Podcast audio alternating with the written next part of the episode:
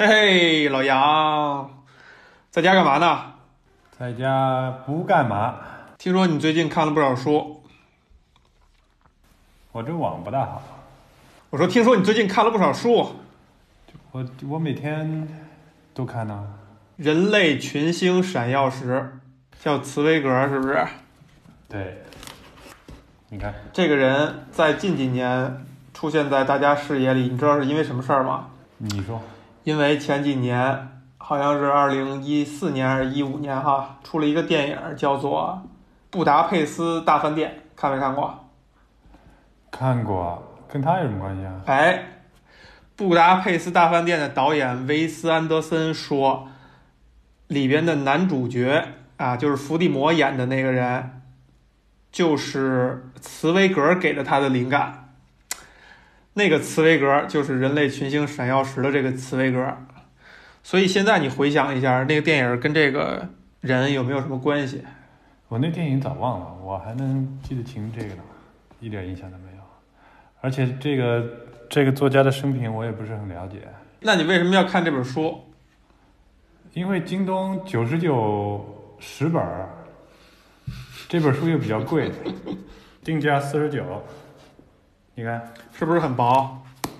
定价四十九，你买十本，四百九，等于打了几折？我应该是四五年前看的吧。翻完这本书啊，当时我也觉得并不是没有想象中的那么好看。我觉得这种书呢，就符合特别适合听一个人在那儿给你大概的捋一捋就可以了。但是你并不这么认为，是吗？我也觉得。跟你一样的看法，没什么可看。什么玩意儿？你之前不是这么说的，好不好？我现在之前是怎么说的？改变我的主意了。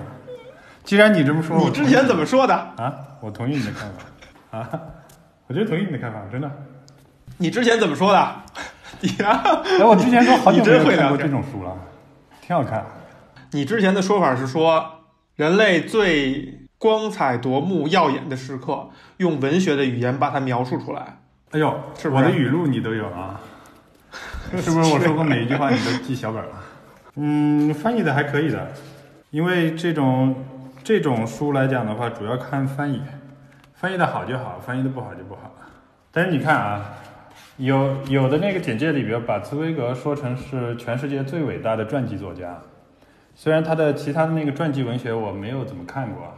呃，这个我不是很清楚了，但是他有几本书你应该有可能知道，比如说那个一个陌生女人的来信啊，哎，对吧？后来好像徐静蕾还拍了一个电影，徐静蕾跟姜文，是吧？据说是在姜文手把手下各种干涉他的导演权威拍下来的，是徐静蕾是导演对不对？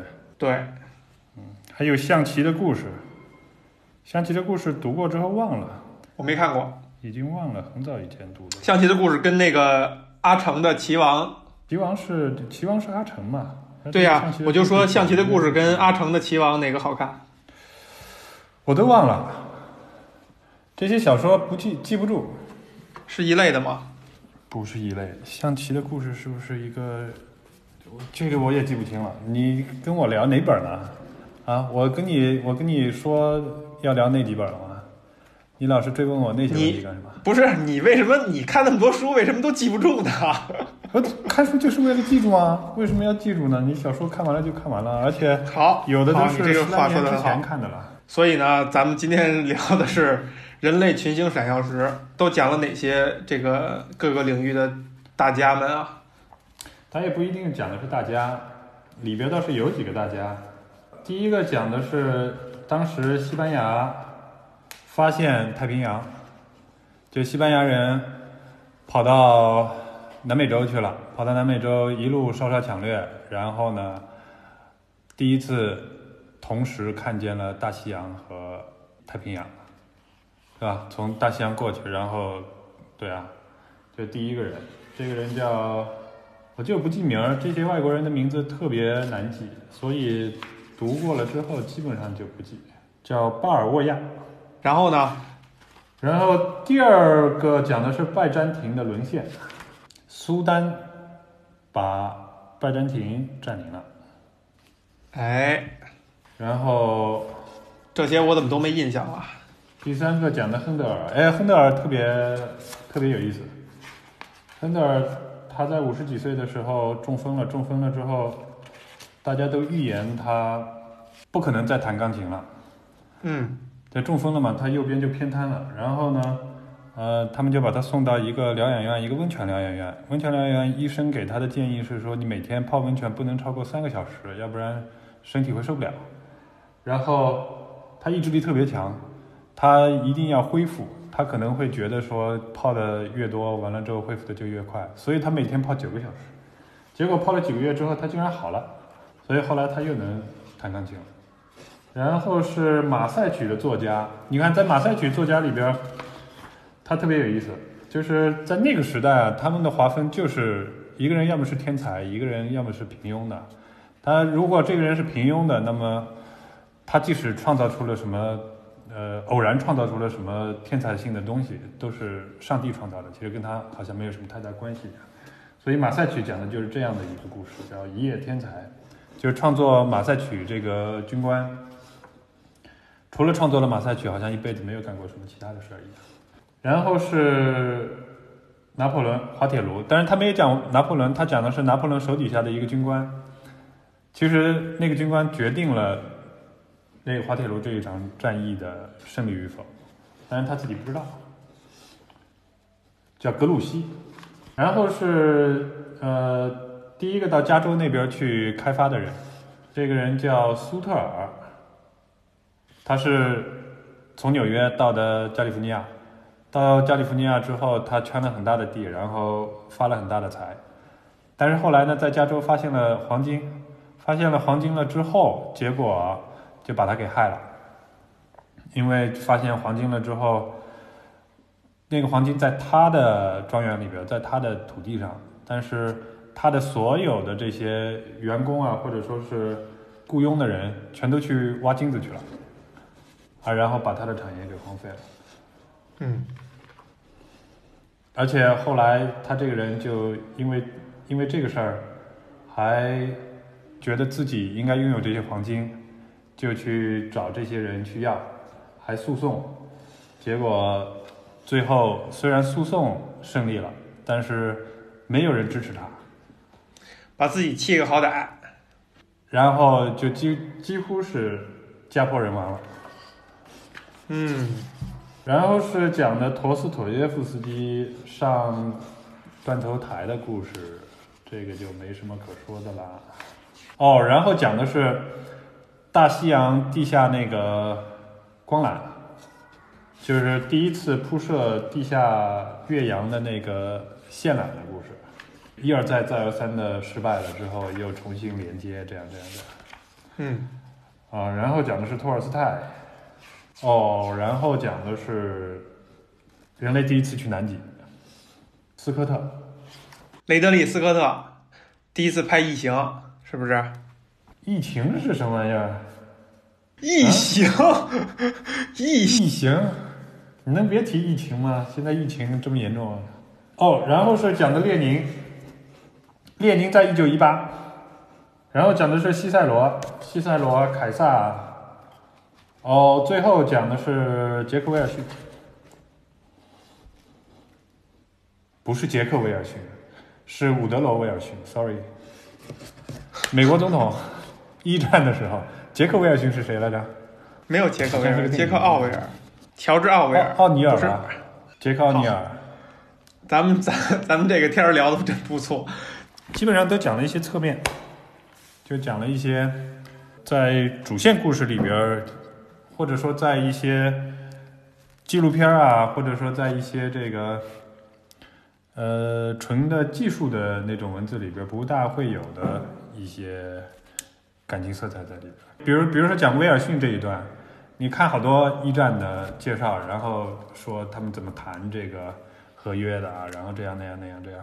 但是在这里边的主线就是威尔逊他是想要去解决问题，然后最后他被所有人都。糊弄过去了，就大概是讲这么样的一个故事。他为什么要选取这些人啊？他自己觉得这些人有意思呗，你看完以后，你觉得这些人有意思吗？我觉得挺有意思的。这些人还都是挺有意思的，因为这些故事有好多我不知道。你不是刚刚说了吗？你听完了之后，你一个都不知道。他们到底闪耀不闪耀啊？没有牛顿什么的？吗？我怎么记得我怎么记得有一人写的是什么牛顿啊、居里夫人啊一堆的这个闪耀石啊？不是，那你看的是小学小学课文吧？名人的故事是不是？是一动画片儿是不是？或者是一动画片儿？好吧，你觉得他们闪耀不闪耀？你觉得他们闪耀就闪耀啊？茨威格觉得他们闪耀，他们就闪耀。他写完了之后，你读完了，反正觉得还挺闪耀的，比咱俩闪耀啊，啊？比咱们俩闪耀吧？不一定啊，咱们还没完呢，咱们事儿还没完呢。咱咱咱没上过断头台，也没去西部大开发，别着急呀、还有太平还有时间洋、大西洋也是坐飞机看的。聊完了吗？嗯再想想啊，再想想，他讲的这些人哈，咱们一个都不认识，对不对？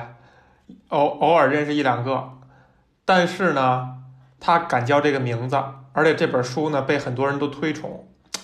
你说这事儿是不是很有意思？他写了一些不是很为大家所熟知的人，但是呢，他这本书很被大家推崇。你觉得是因为什么？呃，我给你举一个例子啊，就讲那个滑铁卢战役的。因为滑铁卢战役呢，如果说是别人来写的话，就基本上是以拿破仑第一视角，或者说我是以一个上帝视角来写的。这样，所所以他选取他选取的视角是，呃，拿破仑手底下派下派出去的一个将军的这个视角，所以他选的视角不大一样。一个呢，他的确是人类历史上比较重要的那些那些时间点，或者说是没也没有那么早啊，他基本上也就是十四世纪，而最晚的就是像一战的时候这些。但这里边有几个人他选的，我觉得挺有意思的。一个是亨德尔，就做音乐的，对吧？一个是一个是那个就马赛曲的那个作家，他等于大家都不记住他了，就只记得这个马赛曲。还有一个就是陀思妥耶夫斯基和托尔斯泰，反正没有什么主线在里边。说为什么选这个，为什么不选那个？嗯，我觉得基本上就是他个人觉得这一段比较有意思，他就选这个。他是这么随意做的。呃，他自己肯定有他的主线，他也没说呀。他也没说呀，咱作为一个读者看不出来的话，那那也没用啊。看出来对你有什么好处吗？这个就相当于读散文一样的嘛。这个年年纪不一样啊，他他读东西的这个感受不大一样。哎，你打个比方来讲，你说你十岁或者十一岁的时候，你一定要去读《红楼梦》，跟现在读《红楼梦》，它感受不一样，对吧？而且，呃，看的这个视角也不一样。那像茨威格这样，其实另外一个例子就是一个陌生女人的来信，就这玩意儿，这个小说，其实你读完了之后，你整体上感觉哦，好吧，是不是？就是他也没有给你介绍什么知识，对不对？他也没有给你介绍什么哲理，他也不像米兰昆德拉那样，他还告诉你说：“哎呀，人只能活一次。”完了之后，巴拉巴拉巴拉巴拉巴拉，就感觉特别装的样子。他就是写哦，他就是写，但是他是个男的，他就是写写说：“哎呀，我作为一个女的，完了之后怎么样怎么样怎么样怎么样。”他把这个整个的这个感情心路历程给写出来，你感觉好像是比较细腻的故事啊。嗯，但他也没有告诉你什么观念性的东西在里边，对不对？原来有很多书是它是给你一些观念性的东西的，说啊这个东西，嗯，代表了历史的方向啊，或者说给你一种很宏伟的感觉，或者说它有很强的历史背景在里边，你还可以把它作为一个呃历史的断片去研究。嗯，茨威格他的确不是这样的作家但是读完了之后，你的感整体的感觉就是，第一，他是一个很细腻的人；第二，他去给你提供一些视角的时候，嗯，他的视角跟别人总归会有一些不一样啊，他会比较能够站在这个人本身的视角啊，或者说是一个不是那么重要的人的这个视角里边去写不同的方面。你觉得他是一个天才吗？反正我写不出来，你写不出来。就是他每一篇都写的还是你你是说你写不出来，来？还是选不出来这些视角啊？就产生不了这个动机。写不出来，写不出来，对对对，就是写不出来，因为这种这种的写法其实挺难的，它不是跟你那个像编年体那样列举事实，比如说啊，呃，一三一二年发生了什么什么事儿，这个呃时间地点人物都有，说啊这个人发发现了，呃发现了一个黄金，完了之后哎最后破产了，他他不是这么写的，他整个的他写的时候他会把这个呃主观也好，就夹杂着上帝视角一部分，然后还有一些感情的成分在里边儿啊，就有很强的代入感。我也记得他写的时候写的很主观，这是这样，是样有很多是他自己的猜测和那个揣度。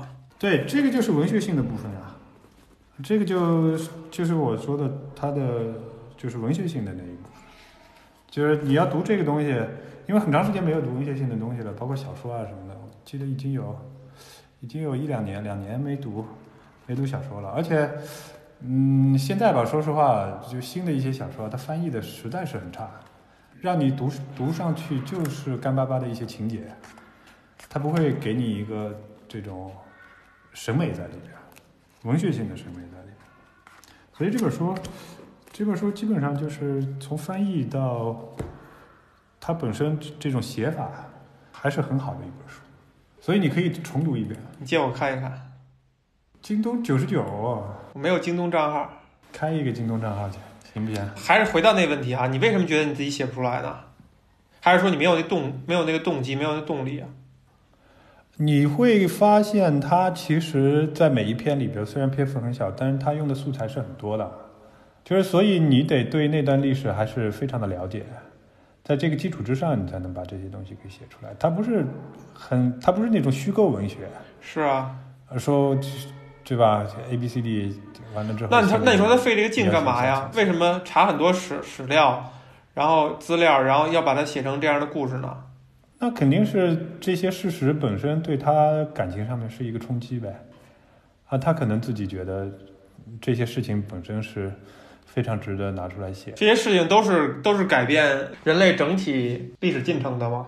说实话，你要说真正意义上改变人类历史进程，也就一个滑铁卢，滑铁卢一战一战的凡尔赛合约签订是，然后马赛曲，因为因为一战直接导致了二战嘛，然后拜占庭沦陷可能算，其他的其他的也不算吧。列宁一九一八算，嗯，对吧？因为所以他是一个文学家嘛，所以他还是写了音乐和文学相关的人。那些人对他有什么触动啊？哪些人？你说的是就是你说他那个跟文学相关的音乐呀，还有刚才说谁啊？托斯妥耶夫斯基，托斯妥耶夫斯基和列夫托尔斯泰正好是两个极端。因为托斯妥耶夫斯基，我不知道他是不是天蝎座啊，他是特别天蝎座的一个人，O 型天蝎座。那托尔斯泰就不是，托尔斯泰就是就是博爱型的那种人。哎，你看托斯妥耶夫斯基果然是天蝎座的。茨威格呢？茨威格也是吧？他我就不知道了。你你为什么老是质疑他这本书不应该集成一个册子呢？茨威十一月二十八号还是天蝎座吗？不是了，应该不是了。反正都是十一月份的，他们两个都是十一月份。哎，你要这样说，他托尔斯泰是不是也是十一月份的？他是不是就写十一月份的人？不是，托尔斯泰是九月九号。呃，他这个里边还是比较琳琅满目的。你看啊，有写政治家的，就是军事军事家的。其实拜占庭和那那个也也算政治，那个时候的政治，对吧？然后滑铁卢，但是后来威尔逊这个就属于是政治了。嗯，哦，还有列宁，列宁和威尔逊是不是排在一块儿了？那也不是啊，西塞罗，这些都是政治家，西塞罗也是政治家。嗯，那就是列宁、西塞罗和威尔逊是政治，然后南极、铺垫兰，不知道是什么主线。你要是这样问，你就得去问茨威格了。我等着你，你先问一下去。那我回不来了。这不是说我问不问哈，你看的时候你自己不会脑补一下吗？你不会觉得难受？他不是那种随便一个人说今说这个人这一辈子就出了一篇散文集，然后随便起了个名字，对不对？他这么着写一本书，所以你看，得有一些目的吧？你对于文学性你就没有容忍度，就你对于文学的审美你就没有容忍度，因为文学的审美有很多是非连续的，按要用你们这个呃理科生的说法，你是理科生吗？我是理科生。你看，用你们理科生的说法，那就是连续和非连续，对不对？你 非连续是是文学性的一个很重要的特征啊，你要对它有有这种容忍度，你才能体会出它的美感来。你一定要所有的都连续，那那你就只能去看一整本的历史书，或者拿几本历史书排在一块儿，按你自己逻辑给它串起来。嗯，不能接受，我无法接受这个答案啊，无法接受。总总得有点什么目的吧？你看，你又总要想要有目的，要要要要达成一个什么样的目标？这又是你们理科生的想法。为什么他要把它写在一本书里边？啊，你给我一个答案，说是，比如说他其实是在某一个地儿写专栏，我给你一个答案，一篇一篇写。你给我一答案，我给你一个答案，对吧？呃，一共是十四篇，一共是十四篇，对不对？飞雪连天射白鹿，是不是？笑书神侠倚碧鸳，对，那是十四吗？飞雪连天射白鹿，对，对，反正十四篇。呃，你要你要这么说的话，也有可能十四是一个很重要的数字。就比如说交响乐，大家都是写九个，大家写不出去，写写不了十个了。呃，回到这个茨威格啊，他是一八八一年到一九四二年，那么也就是说六十一岁，六十一年，对吧？呃，去除掉他非成熟的那些日子，可能是二十一岁开始写吧，那就写四十年。四十年的过程当中，他每每三年写一篇，这是多少篇？啊，他有可能十九岁开始写的，每三年写一篇。他写到他去世，他正好写了十四篇，赶紧记一个“集子，怎么样？回答你的问题了吗？没有没有没有，人家这辈子人家还写了好多其他的呢，对不对？对呀，他穿插着写的嘛。我不跟你说他穿插着写的嘛。但是他最喜欢他这个“吉”字，所以他才三年写一个嘛，是这意思吗？对啊，我这辈子就写了十四个，我觉得。也有可能啊，他这辈子他可能是，呃，每年写一个，他一共写了四十篇，但是呢，他宅着宅着，他发现其他的那些不够闪耀，他就他就集了这一本了。唉，如果是你来在这样一个书名下去摘一些人类历史当中的闪耀人，你会摘哪些人？那就按你说的啦，牛顿啊。你看，还有谁来？你刚刚说啊？居里夫人，居里夫人，或者说你觉得你你不能老写说老外嘛？你咱们中国人、华人是吧？有哪些可以写进去？写闪耀的地方，闪耀石，对吧？嗯。毛主席。嗯。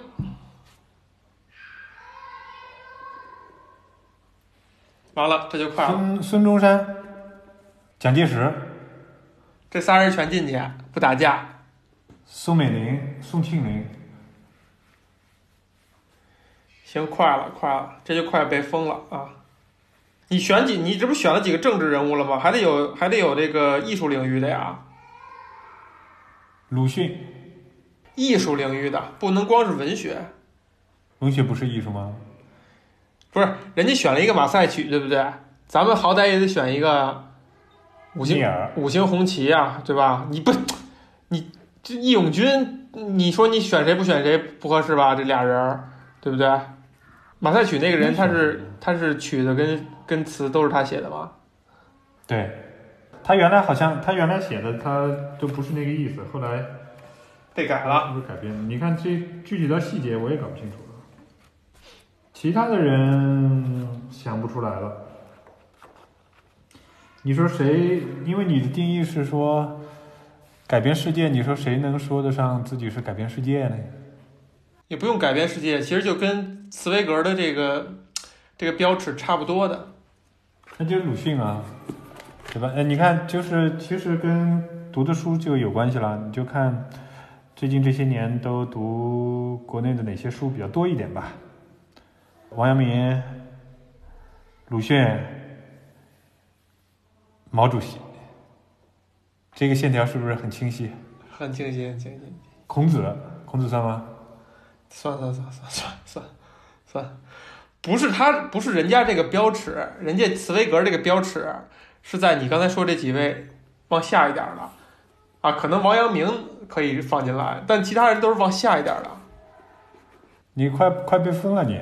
不是，我说写我说毛主席了。毛主席这标尺太高了，我说茨威格选的这标尺是在这些人往下一点儿。哦，你说茨威格说的下是吗？拿破仑下吗？茨威格选的那些是在下一点的。拿破仑不下。你不是拿破仑身边的将军吗？哎，你要这样说，他也是哈，他选的都是次一级的人物，对吧？呃，他包括写那个去南美洲的西班牙人也写的不是哥伦布，对不对？嗯，那不对啊，他写陀思陀思妥耶夫斯基了呢，那这是顶尖人物啊。陀思妥耶夫斯妥耶夫斯基也和也是 tier tier two 吧，不能算是 tier one 吧？绝对的 Tier One 啊，他们都是 Tier Two，谁 Tier One 啊？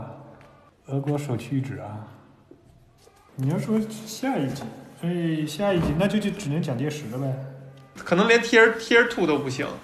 你看，那你要这么说，马赛曲这个人的话，怎么着也得 tier five 吧？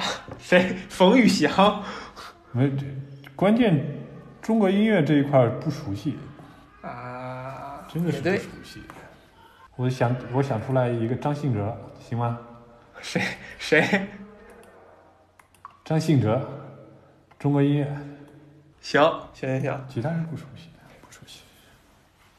那比如画画画家什么的就，就更不熟悉了。对于绘画这一块的呃教育，咱们咱们这一代好像比较少，我反正是不怎么记得。咱是不是聊完了？聊完了，我关了啊。